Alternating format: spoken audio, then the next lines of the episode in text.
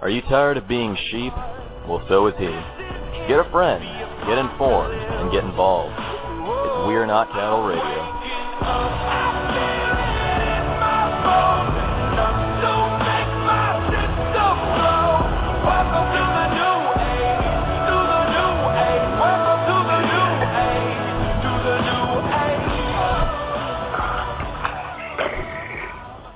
Good evening and welcome to We Are Not Cattle Radio. And as usual, I am your host, Jake Counts, coming to you live from Atlanta, Georgia. It is April Fool's Day, um, 2014, and evidently I'm getting jokes played on me by um, Skype. So that was fun.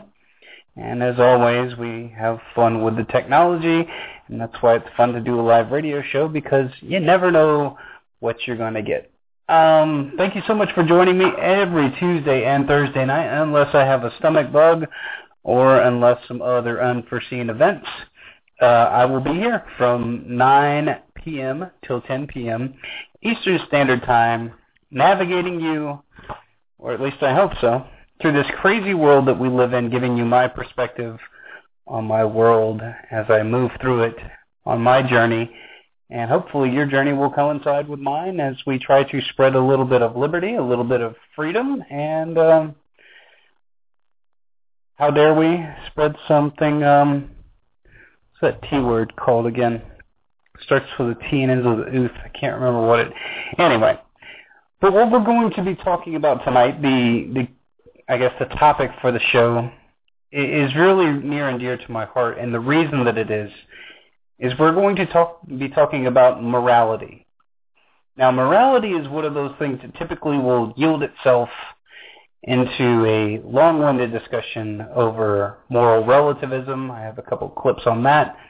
And it will also yield itself to a lot of, um, I guess, religious philosophy back and forth. And what we can find is that um, if we do create a moral society, based on real value and virtues. Uh, once again, virtue is a word that is not used very much in the nomenclature and has actually been pretty much eliminated because of what the word actually means and and how it portrays and actually how it translates into everyday life and what we can actually do to make this world a better place.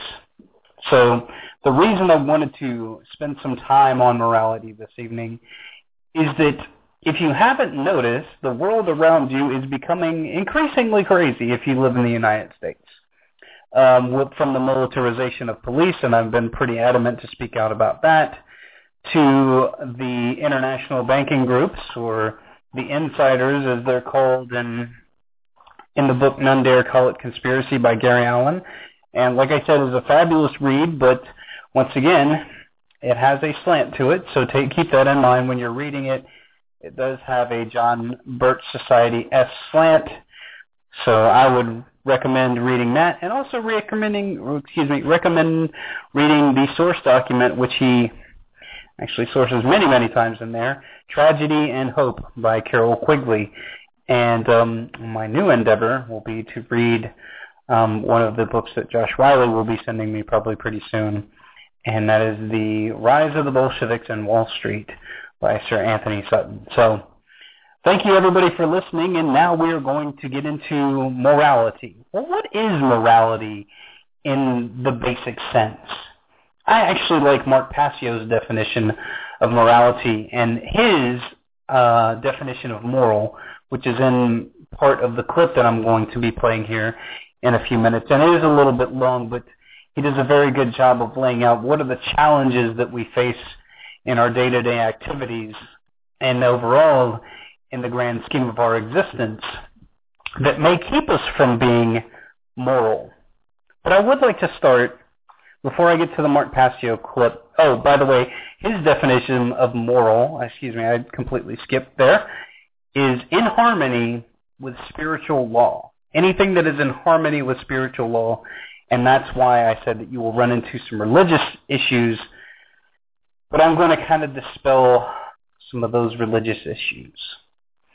And so here is what I'm going to start, because I think it's very basic. Somebody that went from being an atheist to a Christian And once again, my religious beliefs, as I've said on this show many, many times, are my own and they shouldn't be yours and they should be no concern of yours because it's my own interpretation of why and what I believe governs this body, this soul, spirit, energy supply, whatever you want to call it. What governs us and keeps us in line and keeps us in harmony with one another that we ignore almost on a daily basis. So I'm going to be reading from C.S. Lewis, and it's actually in the uh, one of the first few chapters of of Mere Christianity. And this is um, the best way that I can kind of sum up what we're going through as a society. He says, I am only trying to call attention. Well, actually, I should probably start from the beginning. I hope that you will not misunderstand and misunder or not misunderstand what I'm going to say. I'm not going to be preaching, and heaven knows I do not pretend to be better than anyone else. I'm trying to call attention to the fact, the fact that this year, or this month, or more likely, this very day, we have failed to practice ourselves the kind of behavior we would expect from other people. There may be all sorts of excuses for us. That time where that time you were so unfair to the child to the children was when you were very tired.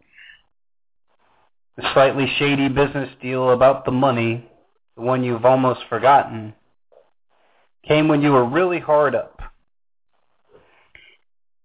And what you had promised to do for old so-and-so, you'd never done. Well, you never would have promised if you would have known how frighteningly busy you were going to be. And as for your behavior to your wife or husband or sister or brother, if I knew how irritated they would be, I would not have wondered at it. But who, the dickens am I anyway? I'm just the same. That is to say, do not succeed in keeping with the natural law very well, or the law of nature very well. And the moment anyone tells me that I am not keeping it, it starts up in my mind a string of excuses as long as your arm. The question at the moment is whether they are good, ex- whether or not they are good excuses. The point is that they are more, one more proof of how deeply whether we like it or not. We believe in the law of nature. If we do not believe in the descent of behavior, then why should we be so anxious to make excuses for what not having behaved decently? The truth is, we believe in decency so much. We feel the rule of law pressing on us that we cannot bear to face the fact that we are breaking it. And consequently, we try to shift our responsibility.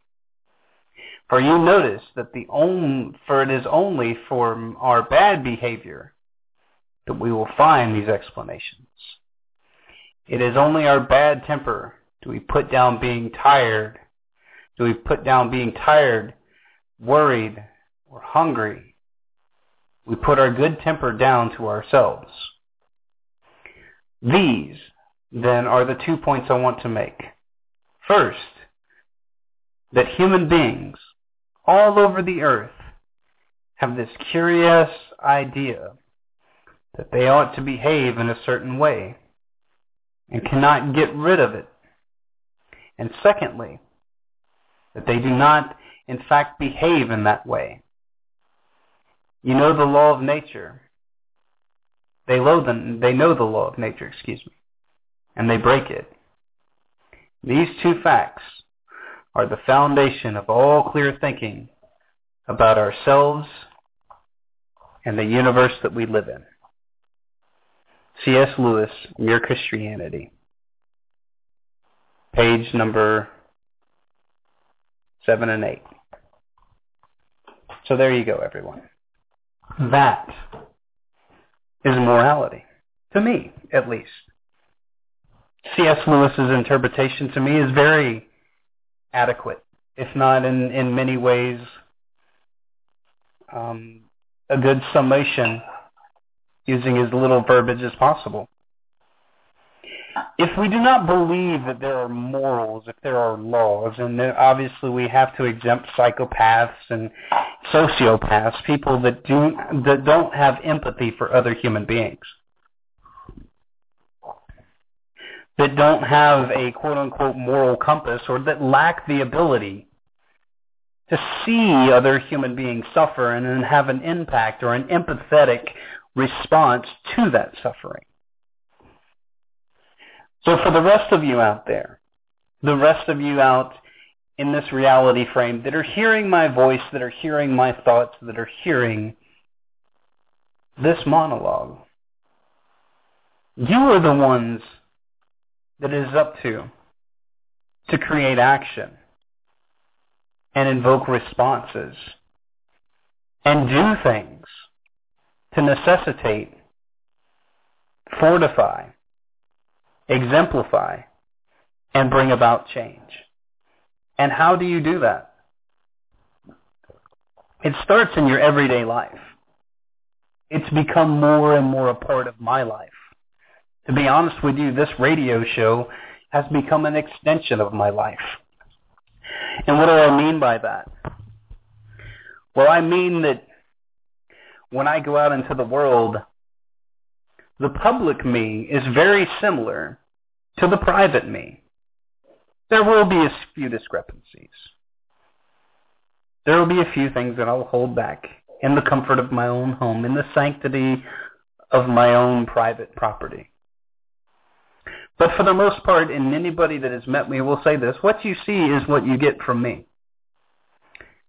And so if that's the case, I want to portray the most moral, upstanding, honorable,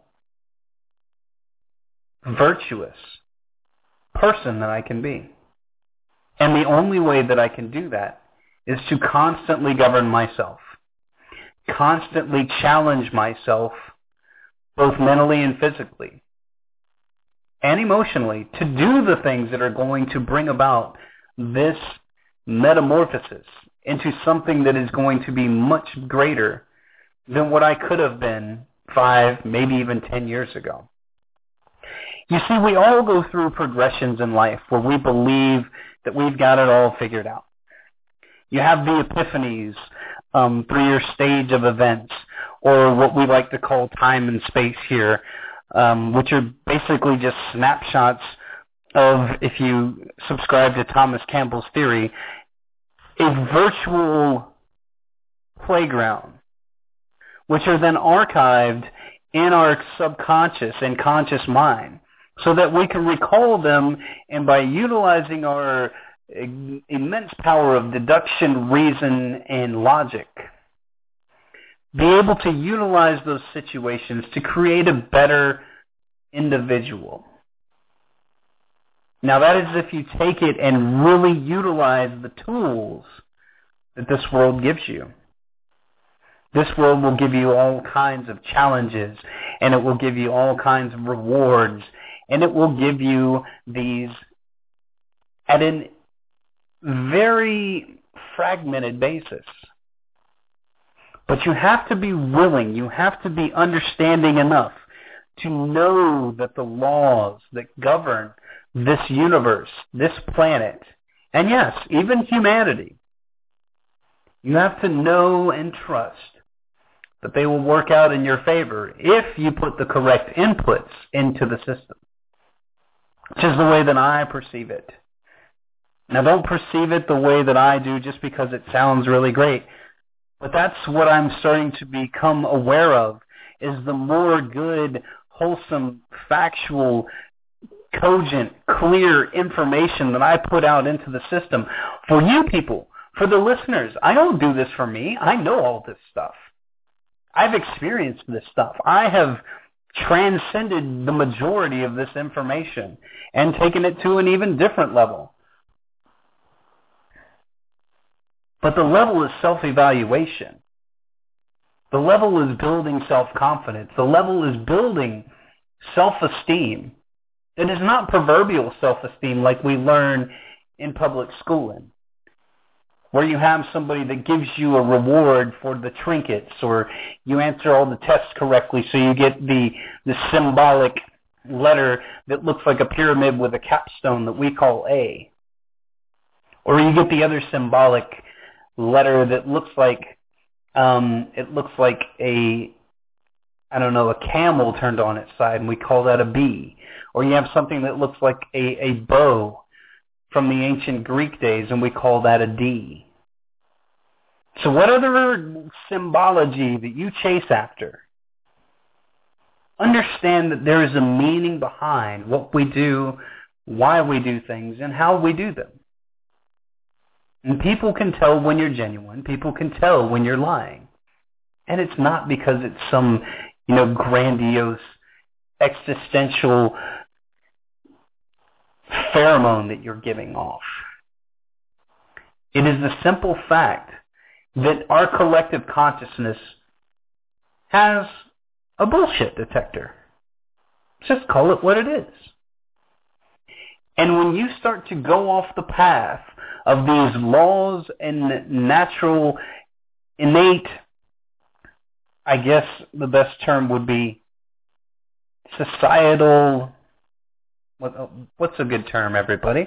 Would we say societal constraints? Because most people would argue that morality is governed by society.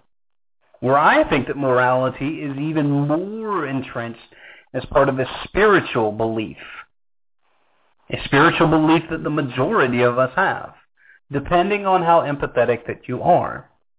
And depending if you're an atheist or what have you, an atheist would probably argue against me. Well, I just read from a book of a gentleman that was an atheist that then found religion because he couldn't repudiate it anymore. Couldn't repudiate the idea of a creator. And if somebody that's an atheist repudiates the idea of a creator, then where is that God particle that we hear so much about? You know, where is that? Thomas Campbell describes it as a simulation, and I would more ascribe to that theory than I would ascribe to some big bang, a nebulous term which scientists have made up to, to bridge the gap between these couple of nanoseconds that they haven't found yet. Because we now have religions in this world, and especially here in America, that aren't really religions at all. But as Mark Passio will describe to you, they are religions. So let's talk about these two religions, and this is a an excerpt from Mark Passio's speech at the Tesla Science um, Symposium, where they're talking about free energy sources and the way that we have to have the paradigm shift in order to create something to liberate humanity. And the paradigm shift will be great if, if we are willing to accept the challenge of challenging the belief systems that have already been in place for thousands of years that have been put there as, as methodologies of control for you, the masses, for me, myself, and for every other person. Because what's amazing about human beings and what's amazing about people in distress, and that's why they always keep you in a fear-based economy and a fear-based society because the people in fear will typically relinquish little what they see as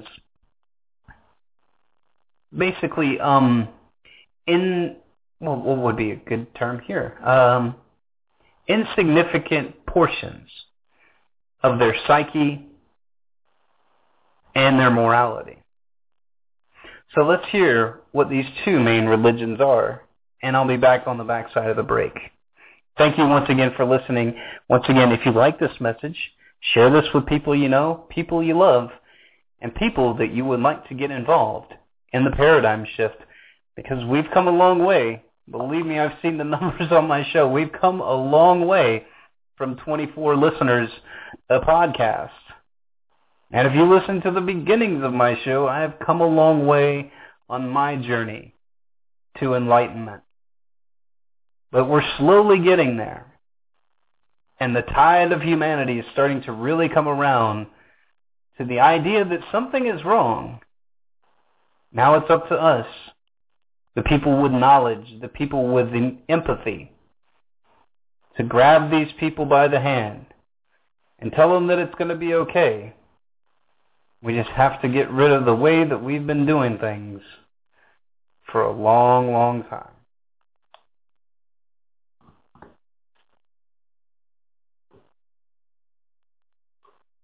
And of one that is based in abundance. That is the first universal world religion that almost every being. Sorry, this I is the first religion, the universal world religion known as money. Money is a belief-based system of control that is built upon the fear of scarcity, which is purposely designed to limit access to energy. That is what money is designed for. It is designed to limit access to energy so that we operate on a scarcity mindset and worldview instead of one that is based in abundance. That is the first universal world religion that almost every being on this planet believes in, unquestioningly. The second world religion, the universal world religion that is almost as universally believed in as money, is the erroneous concept known as authority. Authority is an illusion of a diseased human psyche that is based entirely in violence and is built upon the erroneous and dogmatic belief that some people are masters who have the moral right to issue commands, while other people are slaves who have a moral obligation to obey these masters. That is the religion known as authority, and it is a false religion. The world religions, money and authority, this is the structure that it represents. It's a hierarchical, compartmentalized structure in which we are ruled by the God known as money.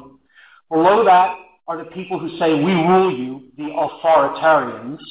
Below that, the people who say, we fool you. These are the people who propagate standard traditional world religions and New Age movement. And below that, the people who shoot at us if we disagree with the authoritarian religions. And below that, the people who profit off of it and think that it's all okay for this immoral violence to continue unabated. And below them, all the people who uphold the system through their actual energy and work. This is the system of the world, ladies and gentlemen. Whether you recognize that or not, there it is, and that is what is taking place. This authoritarianism that is inherent to humanity's current worldview and social structure is completely antithetical. That means diametrically opposed to the rights and freedoms of the individual. Those who have become bound to an authoritarian worldview gradually lose their ability to display free thinking, engage in civic discourse, and even be able to envisage the notion of true freedom. The imagination is stifled, and they cannot even envision a way out of their current trap. Through fear, scarcity, and our own acquiescence, these two universal false religions keep us rooted into the base brain. They keep us in the reptile brain, the, low, the lower brain, which is the brainstem and cerebellum. This is all fight or flight mechanisms. Okay? Pure survival, the reptile brain. We are not operating from a place of emotions or empathy, let alone a place of higher order thinking and reason, which is brought about by the balance of the human brain or the neocortex. That's what scarcity ultimately does. It keeps us in the reptilian complex of the mind. In such a fear-based and fight or flight state of consciousness, humanity has become collectively incapable of truly creative and liberating thinking, which is also known as human imagination. We are operating in a cage for the mind, collectively, and we need to get out of it. Adherence to the religions of money and authority blocked the implementation of Tesla's work. And here are three of Tesla's main funders. Nathan Rothschild of the Rothschild dynasty, J.P. Morgan, of course, who funded the Wardenclyffe project, along with John Jacob Astor, one of Tesla's other main financiers, who, as we all know, pulled their funding when Tesla wanted to do something that was truly liberating for humanity that these psychopaths could not control. But you know, who, who followed those orders? Those orders came down to military men, followers of orders, who decided on those orders to destroy the Wardenclyffe Tower so that it could not be studied and understood further and preserved for posterity, and hopefully be activated at some future point so that we could really move into a sustainable future as far as energy was concerned. Order followers did that. Adherence to the religion of authority. To this day, adherents of the religions of money and authority still block the implementation of Tesla's work. And they don't care who they have to exploit or even if they have to destroy uh, the very living, dynamic energy system upon which we all depend for life called the earth itself. You know, profit above people, profit above the, the earth. To this day, these adherents are polluting the very system upon which we all depend for life continuously. And we're letting them do it. You know, how quickly we forget about things like the Gulf oil spill as soon as the media stops talking about it. We have such a short attention span. See, it's all about profit. It's all about worshiping at the altar of mammon. And that's where they want us. They want us in their mindset. They want to give us a watered down version of the way that the psychopaths at the top level think. You know, if you're, you're saying, is what I'm basically saying, this is a conspiracy? Absolutely, I'm saying that. But I'm not here to talk about the people who are ultimately in charge of that worldwide conspiracy. You know, that's a whole other lecture entirely. I'm talking about the systems of belief in the bulk of humanity that prop it up and make it able to continue to go on unchallenged. So there you go. That is um, Passio's definition of the two challenges that we face from a moral perspective, and that is the, the religion of money and the religion of authority. So if you were looking from a moral perspective, how much authority is moral? How much money to extort from somebody is moral? And if you guys remember in the in the show description, I said, will parents be able to instill moral values in their children in order to change society in the future? Would a moral society legislate the spy grid and say no or go after politicians and corporations who break the law and currently don't face any public pressure?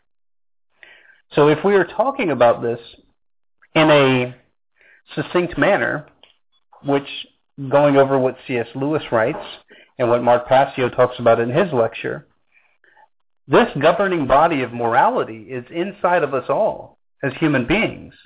It's innate, once again excluding psychopaths and, and sociopaths. They just don't have empathy. But any being on this planet with empathy should be able to answer those questions properly. And that is, will parents be able to instill moral values and change the society for the future? Yes, they will. But number one, they have to first realize that the values that they're teaching, non, no fault of their own, are amoral where money is the symbol of success. The trinkets are the symbol of success, not not intellect, not family, not children, not not being in a moral society. That's virtuous. Once again, a, a word that has been wiped from the nomenclature because of what it actually means and what it should mean to you. So yes, parents could if they understood what they were up against. And it's up to us, the people that that find this information and then that believe in the in the intellect and believe in the moral practice of being good stewards of the planet, number one. Number two, being good stewards of humanity.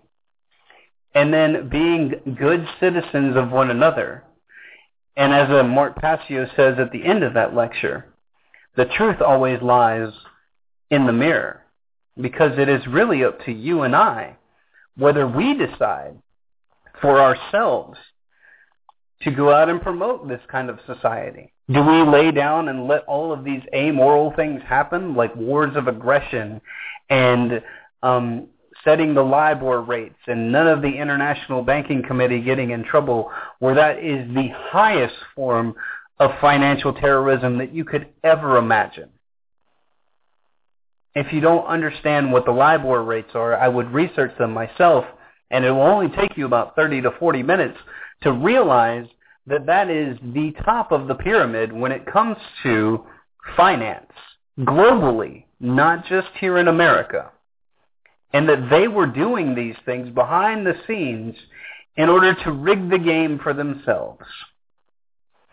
So once you have a society that understands and accepts the fact that cheating, stealing, anything that, once again, getting back to Mark Passio when he talked about natural law, and I played that on my show, where he talked about anything that does harm to an individual and impedes their ability to be successful and to thrive is a wrong.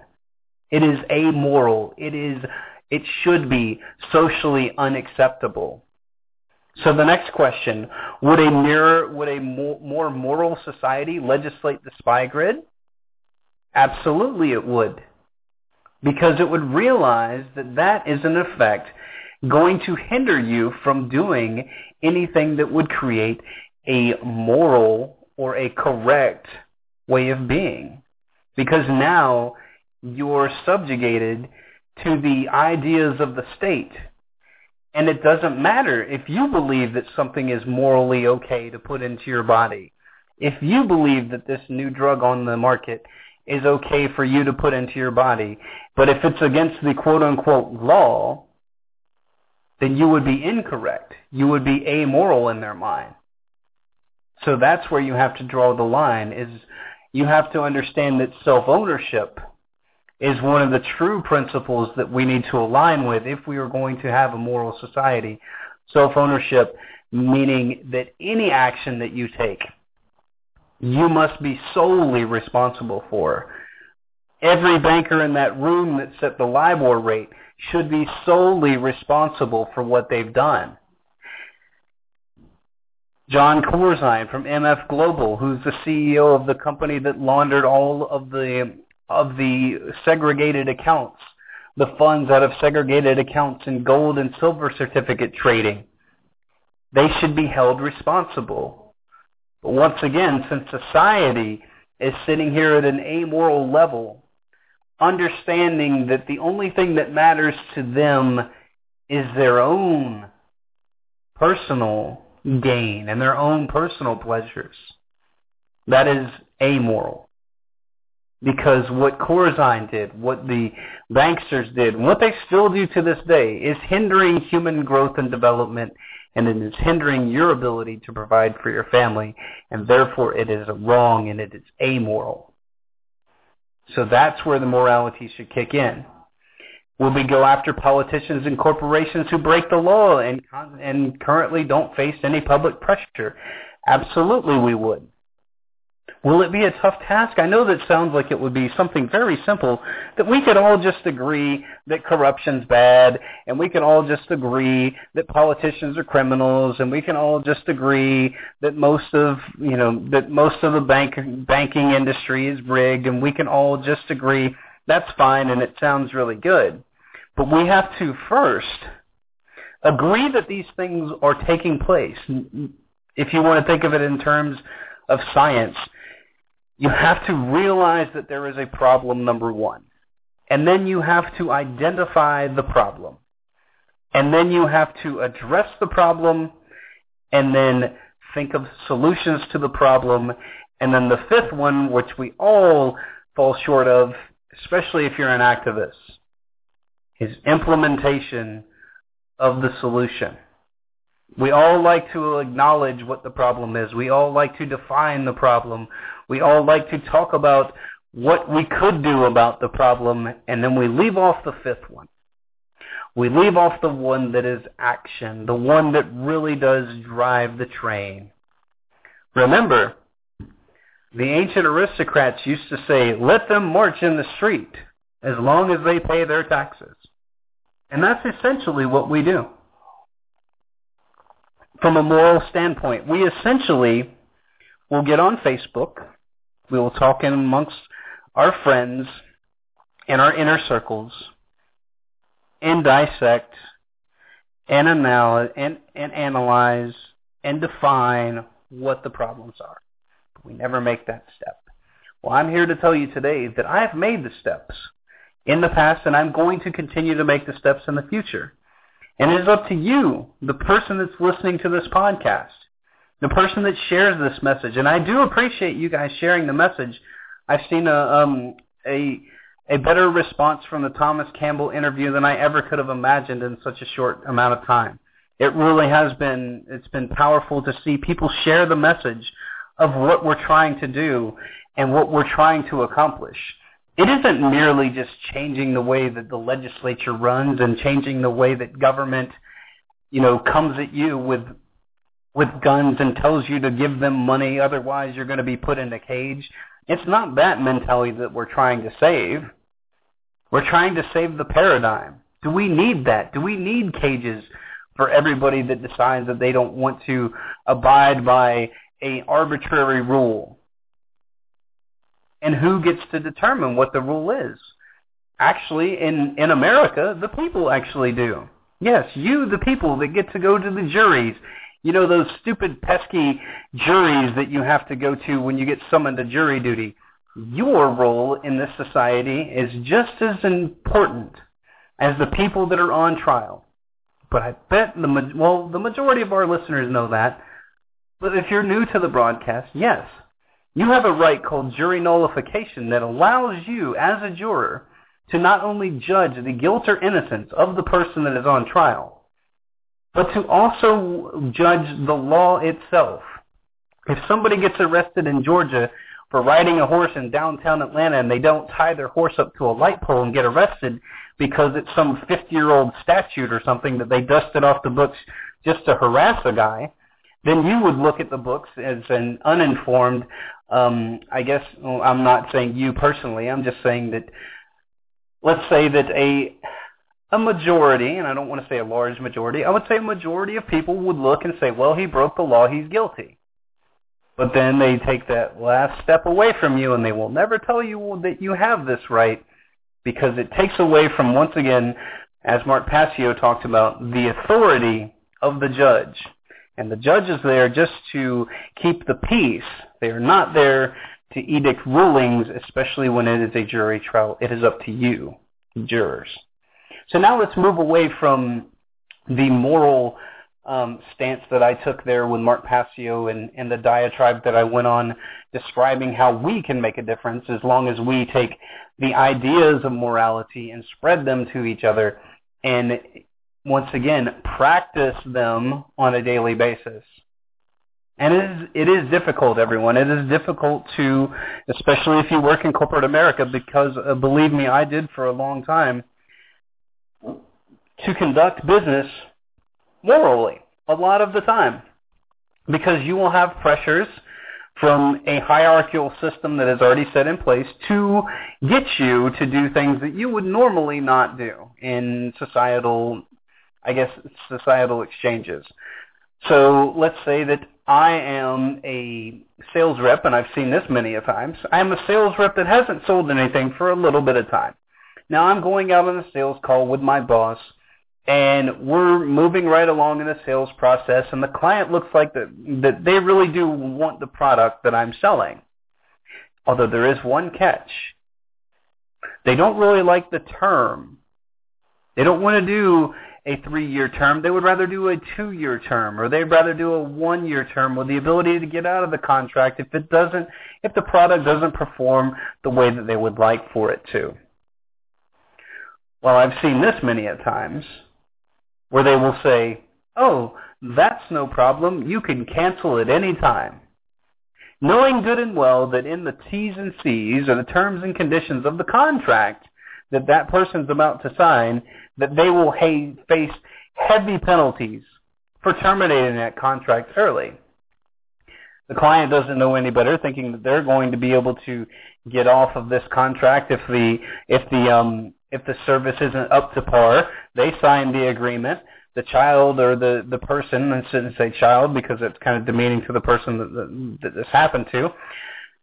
The person that sells the agreement gets their fulfillment, the manager gets their fulfillment, and the manager allows that conversation to go on, and in some cases will actually drive the conversation that way because they have numbers to meet as well.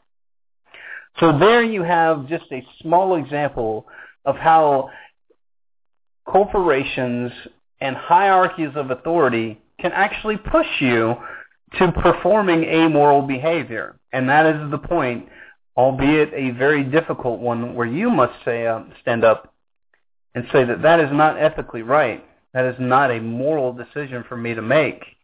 And I can't morally sell you this unless I fully disclose to you what the penalties will be if you terminate. And so that's where we're at as a society.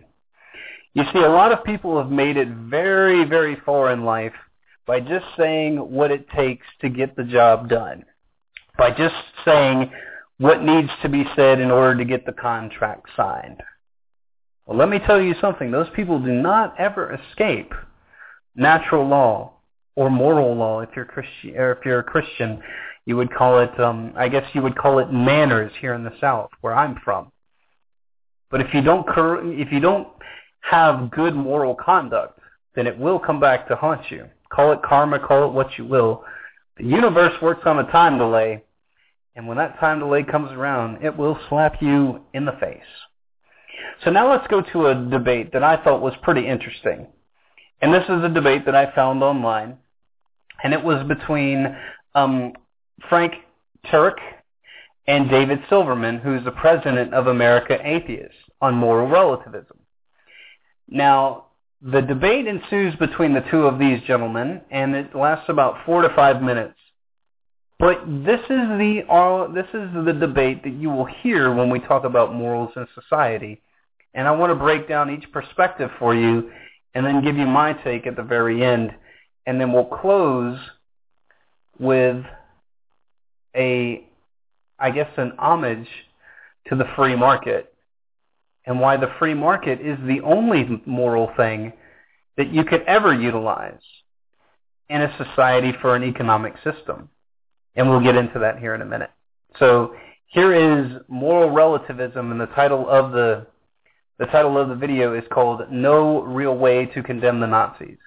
And as always, everybody, you will be able to find the show notes on my website at wearenotcattle.net, um, probably sometime tomorrow afternoon, and I'll have the hyperlinks to these videos that I've played for you as well as I will have a link to where you can purchase Mere Christianity by C.S. Lewis, and I highly recommend it. It is a fabulous read.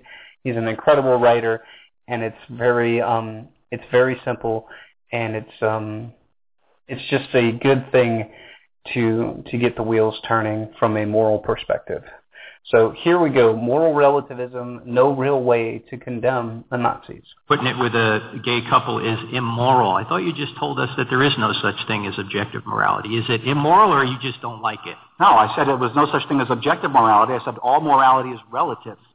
So why are you why are you objecting to somebody who doesn't want to put a kid with a homosexual couple then? Why are you objecting to that if there's no We have the right to object. We are always doing that, okay? We're always making these choices.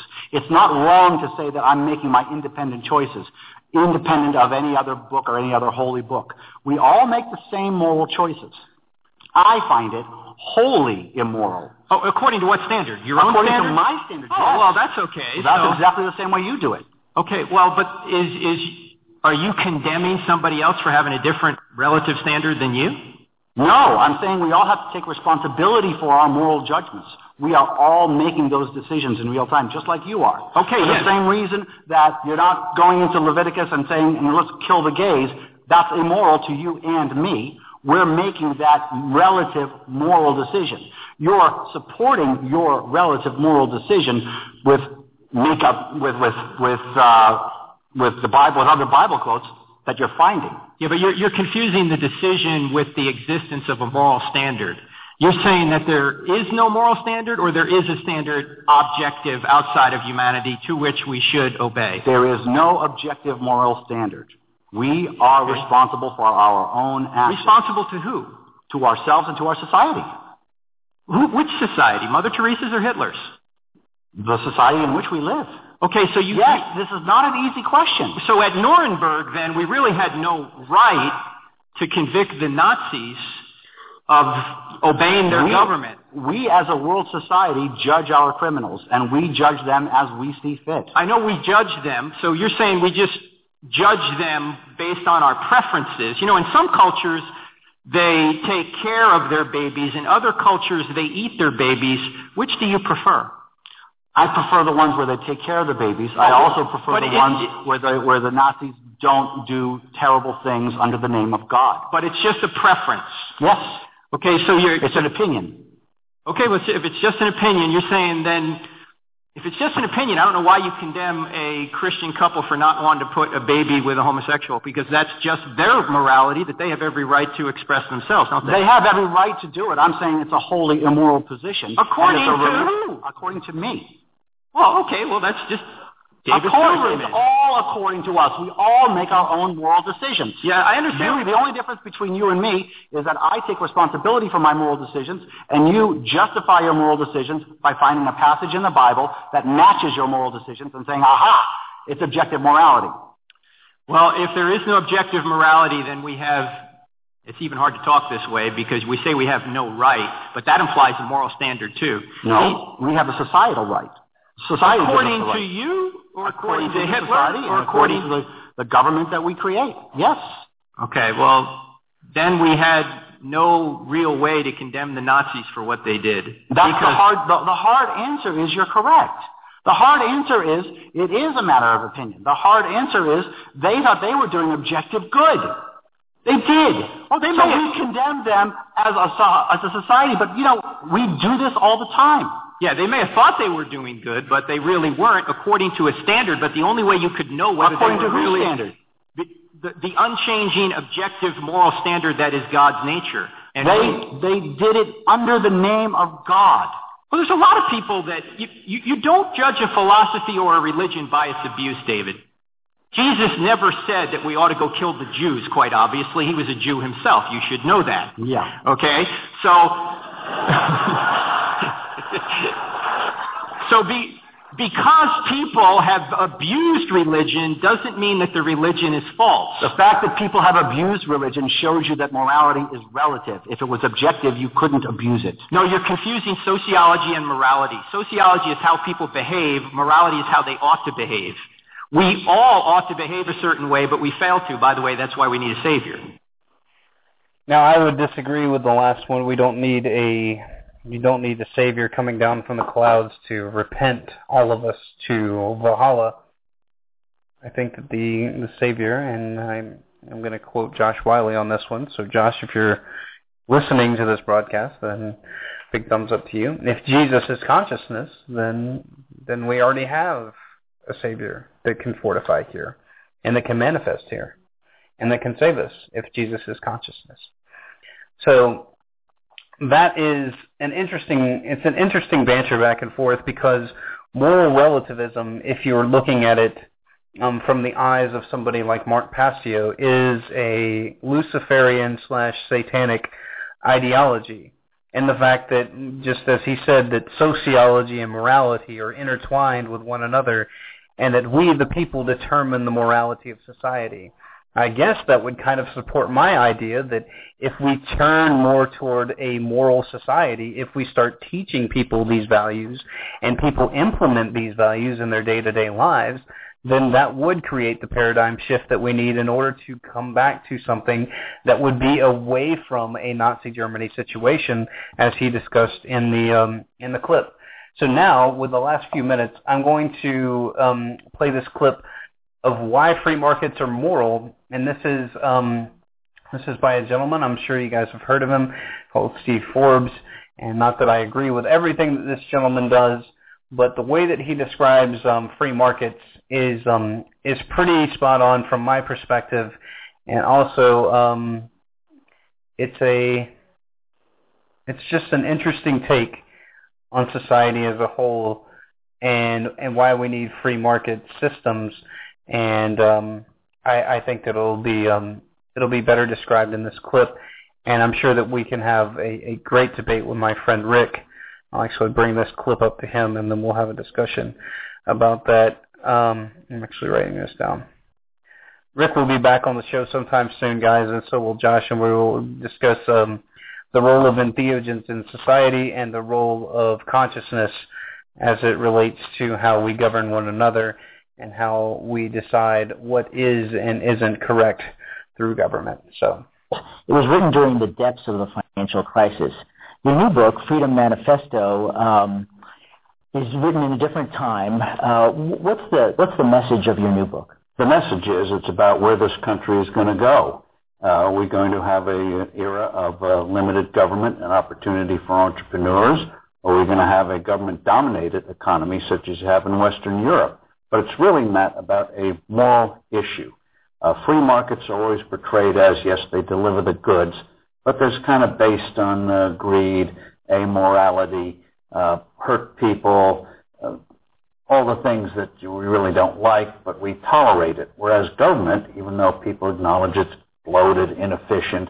Government has always seen, well, they're there to help people. What this book does is turn that on its head. It's free markets with sensible rules that are wrote that are moral because you only succeed if you meet the needs and wants of other people. So what about the, the as you say, there's a widespread public perception that Wall Street, for example, is uh, greedy and immoral. Is this um, just an aberration, or um, is that you know is there? What are you saying in the book about this? Well, when uh, you see bad things happen in the economy, it's usually the result of gre- uh, bad government errors. Hmm. Uh, what enabled Wall Street to do so well in the last uh, 10 or 15 years was government printing too much money. You could never have had a housing bubble if the Federal Reserve hadn't printed so much money. And uh, when you have uh, properly functioning free markets, uh, the excesses are pretty well uh, wrung out pretty quickly. Now, human beings being human beings, uh, nothing is ever perfect. But in terms of uh, bringing out the best in people, amazingly, free markets do it better than uh, the government. So I don't excuse Wall Street, but what I think we point out is uh, free markets usually, uh, all, most of the time, work better than governments. And certainly in terms of creating opportunity and abundance, uh, free markets always win against government. I like in your book how you um, you take examples of companies to illustrate your point uh, about big government and free markets. You mentioned Apple uh, versus Solyndra. Can you explain what that's about? It's about meritocracy uh, versus crony capitalism. In uh, free markets, Apple went out there, didn't have uh, government support. They went out there and made offerings to the public. It worked. And if it doesn't, uh, Apple shareholders and Steve Jobs would have taken the hit for it. it was based on meeting the needs and wants of other people. Whereas Solyndra, there, if you please powerful politicians, you get the capital. You get a degree of success. But it's not based on what people actually wanted. Was based on the power of the state, of politics. There's another section that I really liked. It's, it's called The Moral Power of Cell Phones. Can you explain what the moral power of cell phones is? Well, uh, what, what uh, you see here is that free markets about turning scarcity into abundance. Whether it was Henry Ford with the moving assembly line turning a toy for the rich into something that every working person could afford, or with cell phones. 30 years ago, first one was as big as a shoebox, had a battery life of about 30 or 40 minutes, was just about voice, and cost $3,995. Uh, thanks to free markets, today there are over 5 billion around the world and they do everything now. But again, that was free markets, scarcity into abundance, turning today's luxuries into tomorrow's commodities. So your book talks about big go- government and morality. Can you go as far as to say that the big government in the FDR tradition was actually immoral? Well, we have a need for a government, but it's limited government. James Madison was right. We are not angels. If we were, we wouldn't need laws or government. Manifestly, we're not. Maybe grandchildren are, at least to a certain age. The nice thing about free markets is regardless of your background, you can start out and work up the ladder. And it's not just in terms of the economy. There's a whole civil society out there, numerous organizations. You can have a nine to five job, but be involved in this organization outside of the workplace, that organization outside of the workplace. We take real responsibility, make things happen in your community or some hobby or whatever it is. It's this multiplicity of choice uh, that allows talents to uh, rise up and develop your God-given talents. That is correct. And if anybody wants a good primer for what Mr. Forbes talked about right there. You can actually find the PDF of the Basics of Economics by Thomas Sowell. It's, um, it's a fabulous read. You can also find it on Audible if you uh, are like me and you prefer to listen to books. That is about 36 hours, and um, be sure not to listen to it in the car because you might wreck your car because we are talking economics, but is the basic principles of economics, and Steve Forbes hit all the high notes on that one. So once again, everybody, um, we are running up against the show, so thank you everybody for listening. Once again, get a friend, get informed, and get involved. Be sure to check out my my blog at wearenotcattle.net. Be sure to like my YouTube channel. Please like my YouTube channel. It's getting much, much better. I'm putting up videos uh, twice a week now, so get ready for that. Um, you can find that at We Are Not Cattle TV. Um, thank you once again for anybody that has shared the Thomas Campbell interview and continue to share that because that is a philosophy that we need to get out to everyone. And um, follow me on Twitter. We are not cattle the number one. So thanks for listening, everybody. Remember, um, share the podcast with people you know, people you like, people you care about. And if you want to change the dialogue in this country, this is one of the ways to do it. So once again, get a friend, get informed, and get involved. And we will see you on Thursday. Take care.